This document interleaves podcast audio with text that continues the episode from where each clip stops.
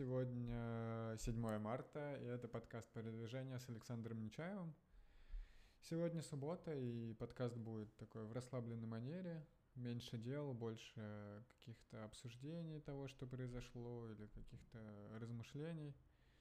Эм, так завелось, что там с января уже два месяца я бегаю и готовлюсь к полумарафону здесь в Лимассоле, который пройдет уже через две недели – и получается так, что самые тяжелые пробежки длинные выпадают на субботу, и после них я обычно чувствую себя достаточно уставшим, и потому что там бывают пробежки по... Максимально было 16 километров, сегодня это было поменьше, 11 с половиной, так как уже снижаются объемы перед самим забегом, но все равно организм ощущает тяжело, и после них тяжело приходить в себя, мне там меньше энергии, хочется поваляться, отдохнуть, и мозг не в состоянии что-то делать, видимо, какие-то сильные нагрузки. При этом можно было бы бегать, наверное, и вечером, но это не так удобно, темно. А, мне не очень нравится. С утра у нас всегда солнышко, э, какое-то такое приподнятое настроение, и в таком состоянии бежать проще. Хотя обычно я бегаю часов в 7 утра. Сегодня я вышел на пробежку в 10-11 и, э, скажем так, бежать уже достаточно трудно, потому что солнце печет. Э, сегодня мазал лицо даже солнцезащитным кремом, чтобы не сгореть. Э, но в целом пробежка удалась. Было не так сложно. Как-то мысли были не сконцентрированы, но бежал расслабленно и только слышал иногда, что от найкранинга, что прошел пятый, шестой, седьмой километр и так далее. И, в принципе, сам, сама пробежка была нетрудной. Э, о самом марафоне в Лимассоле он очень комфортный. Соответственно, я побегу в этот раз полумарафон. Э, два года назад я только начинал бегать, и я ставил себе цель Э, пробежать 10 километров, и тогда ставил себе цель выбежать быстрее часа, соответственно, бежать с темпом быстрее, чем 6 минут на километр. Э, это был тогда мой первый забег, и было интересно.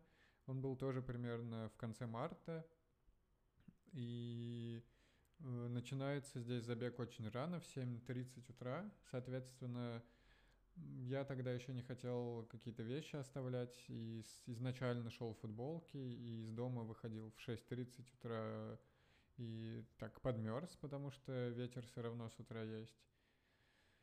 Но в целом, э, что удобно по сравнению с другими марафонами, что он проходит вдоль берега, вдоль береговой линии и идет по прямой. То есть просто бежишь сначала там 10 километров в одну сторону, потом разворачиваешься, бежишь обратно без перепадов высот по удобной дороге. Возможно, это кому-то покажется скучным, но мне кажется, в формате там первого забега или какой-то релакс или установление рекордов, так как здесь удобная поверхность, вполне, вполне может подойти. Сам бег, э, скажем так, Перед э, переездом на Кипр я не особо бегал, ну потому что в Питере э, не так приятно это делать, и такая больше квартальная застройка, скажем, много светофоров, если не бегать в каких-то специальных местах или парках, или же погода совершенно отвратительная большую часть времени. Э, переехал на Кипр, я часто смотрел в окно и видел, что огромное количество людей бегает, и в какие-то дни мне прямо даже хотелось просто выйти и побежать. Э, и, соответственно, так я начал здесь бегать. Думаю, что климат очень способствует, потому что бегать здесь вполне комфортно там, 9-10 месяцев в году. Э, зимой иногда идет сильный ливень и прохладно, и надо бегать ну, в такой в курточке и в спортивных штанах. Э, но вот остальные 10 месяцев вполне можно бегать в футболке и в шортах, чем я, как, как я сейчас и бегаю. Соответственно, это не, не вызывает особых проблем, и тренироваться здесь очень просто и комфортно. Э, в дальнейшем я думаю когда-нибудь пробежать Ironman, и думаю, что удобнее это будет делать, пока я живу на Кипре, потому что и плавать здесь удобнее готовиться в открытой воде, так как до моря мне просто перейти дорогу и ездить на велосипедах здесь, удобные трассы, хорошая погода, и многие команды даже приезжают сюда тренироваться на велосипедах, например. Сегодня с утра я видел какую-то спортивную команду из из России, которая приехала и выезжала на тренировку. Так что Кипр отлично подходит для занятий спортом. Э, как-то так. Но единственное, да, что мне не нравится в длительных пробежках таких, что когда бежишь там 5 километров, то, например, спокойно можешь идти работать, и наоборот чувствовать себя более заряженным, эффективным, чувствовать силу, энергию, и, например, даже на каких-то совещаниях или переговорах чувствовать, что ты потренировался, у тебя больше энергии по сравнению с людьми, с которыми ты общаешься, это дает тебе какое-то преимущество. А, а вот с такими длительными пробежками наоборот все. И получается, что так целый день проходит достаточно вяло, но думаю, раз в неделю можно идти на такое и, соответственно, оставлять себе какой-то отдых вообще внутри недели. А, ну вот, помимо этого я успел покурить кальян. Я люблю покурить, наверное, с бегом не очень хорошо сочетается, но э, чаще, там, в Петербурге, например, я занимался, ой, могу там курить хоть каждый день, поэтому иногда себе позволяю. Что из интересного? Из интересных новостей вчера договорились по серф-проекту и буду подключаться к ним помогать. Э, соответственно, сейчас моя сфера будет это их социальные сети, займусь э, выстраиванием брендовой коммуникации, коммуникации с клиентами, контента, улучшение, улучшение вовлеченности и формирование комьюнити вокруг этого бренда. А, пока договорились, что буду заниматься этим там один-два месяца, настрою, а, какие-то поставим цели по вовлеченности подписчикам и так далее, посмотрим, что из этого выйдет. И потом они рассматривают варианты, что я более плотно могу войти в коллектив, если понравится, как работаю и как э, взаимодействую с остальными людьми. А, и там даже есть возможности там, получить какие-то equity с, со вхождения в проект, что звучит достаточно интересно. Но именно на договорились на сумму сейчас меньше, чем я предполагал.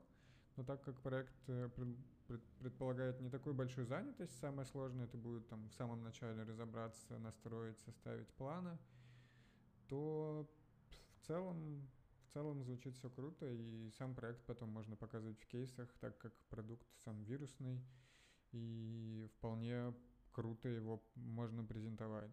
Но я надеюсь, что получится показать им и помочь с большим количеством вещей, не только с social media, а еще в тех сферах, в которых я хорошо разбираюсь. А, по пути, пока ехал покурить кальян с другом, слушал подкаст, э, точнее видео от школы менеджмента индексовой на ютубе. Это отличная подборка, если вы еще не видели. А, там очень много крутых видео для продуктов, которые могут быть полезны. Соответственно, я слушал видео именно о поведенческих факторах, и лектор рассказывал про то, как э, поведенческая экономика и как вообще как формируются наши решения, и что надо исходить не только от э, изучения проблемы и поиска решений, а еще и понимать, э, как, э, зачем нужно это людям и как они будут себя ощущать от использования продуктов. Э, послушал совсем короткий промежуток, думаю, дослушать его до конца, так как интересно, и в эту тему хоть я задумывался, но не углублялся раньше. Из интересных примеров, почему это важно, могу сказать о том, что Например, таск-менеджеры, как говорил э, лектор, что это одна из самых сложных и непонятных сфер, э, в которой можно делать бизнес, потому что сам продукт полезный, но у людей это вызывает тревогу скорее и раздражительность, потому что они устанавливают task-менеджер, ставят себе кучу задач, и вечером или на следующий день видят кучу нерешенных задач, которые в долгах у них, на следующий день видят еще больше задач, и потом уходят и перестают пользоваться продуктом, потому что думают, ну ладно, наверное, Task Manager не очень, я лучше буду планировать все по старинке. И обратный же пример — это Инстаграм, например, и многие люди, например, э, многие люди ощущают, насколько много времени они тратят на скроллинг ленты, просмотр сторис и так далее.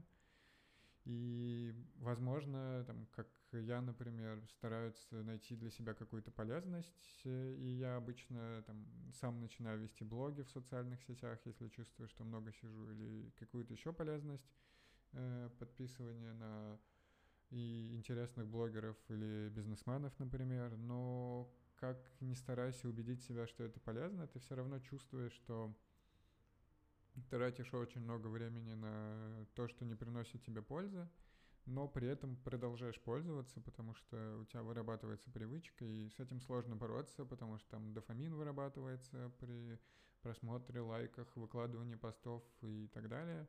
И что скорее нужно отталкиваться именно от этого, а не, а не исходить от, из проблемы и поиска решения для проблем. А, меня эти идеи натолкнули на то, что, во-первых, нужно больше изучать э, какие-то психологические, социальные аспекты, то, как развивается общество, как взаимодействует в группах, э, как, как вообще устроен мозг человека, например, потому что это такие непрямые вещи, которые могут быть очень полезны в бизнесе и которые будут выделять вас на фоне остальных. Ну, если вы в целом работаете в диджитале или в чем-то таком, то это явно поможет вам лучше работать, даже если вы разрабатываете какой-то код, понимая, для чего вы это делаете, как это все функционирует, можете принимать и предлагать э, интересные решения. Более того, думаю, поизучать какие-то идеи, которые были популярными там 30, 50, 100, 200 или 300 лет назад, потому что, например, с гиперказуальными играми это работает так, что появляется много игр, которые были популярными когда-то, их переделали немножко и опубликовали сейчас, и они по-прежнему заходят. Э, соответственно, наверняка есть огромное количество проектов, которые еще не были в диджитале, но какие-то фундаментальные механики можно было бы взять из них и использовать в современных продуктах и технологиях. И опять же, это сфера, куда не так многие люди заглядывают и думают, и не так много людей ищут в этих сферах э, какие-то новые идеи для бизнеса. Ну и, соответственно, точно так же можно изучать, как э, формировались общества, как формировалось взаимодействие в обществах, то есть пойти вообще там на какие-то уровни на 5, 10, 20 тысяч лет назад, и понимание этого и знания тоже помогут э, делать продукты полезные людям, или, по крайней мере, те, что привлекают внимание пользователей и заставляют их возвращаться вновь и вновь. Поэтому вам тоже на заметку, возможно, пригодится. Так что, если используете что-то из этого, то пишите тоже мне в соцсетях. Расскажу, зачитаю, тоже поразмышляю о ваших идеях.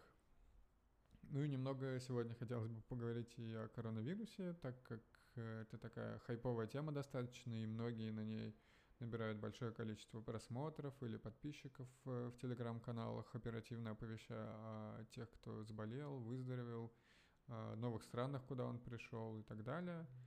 Э, честно сказать, я не сильно из-за этого переживаю, какие-то свои поездки отменять не собираюсь.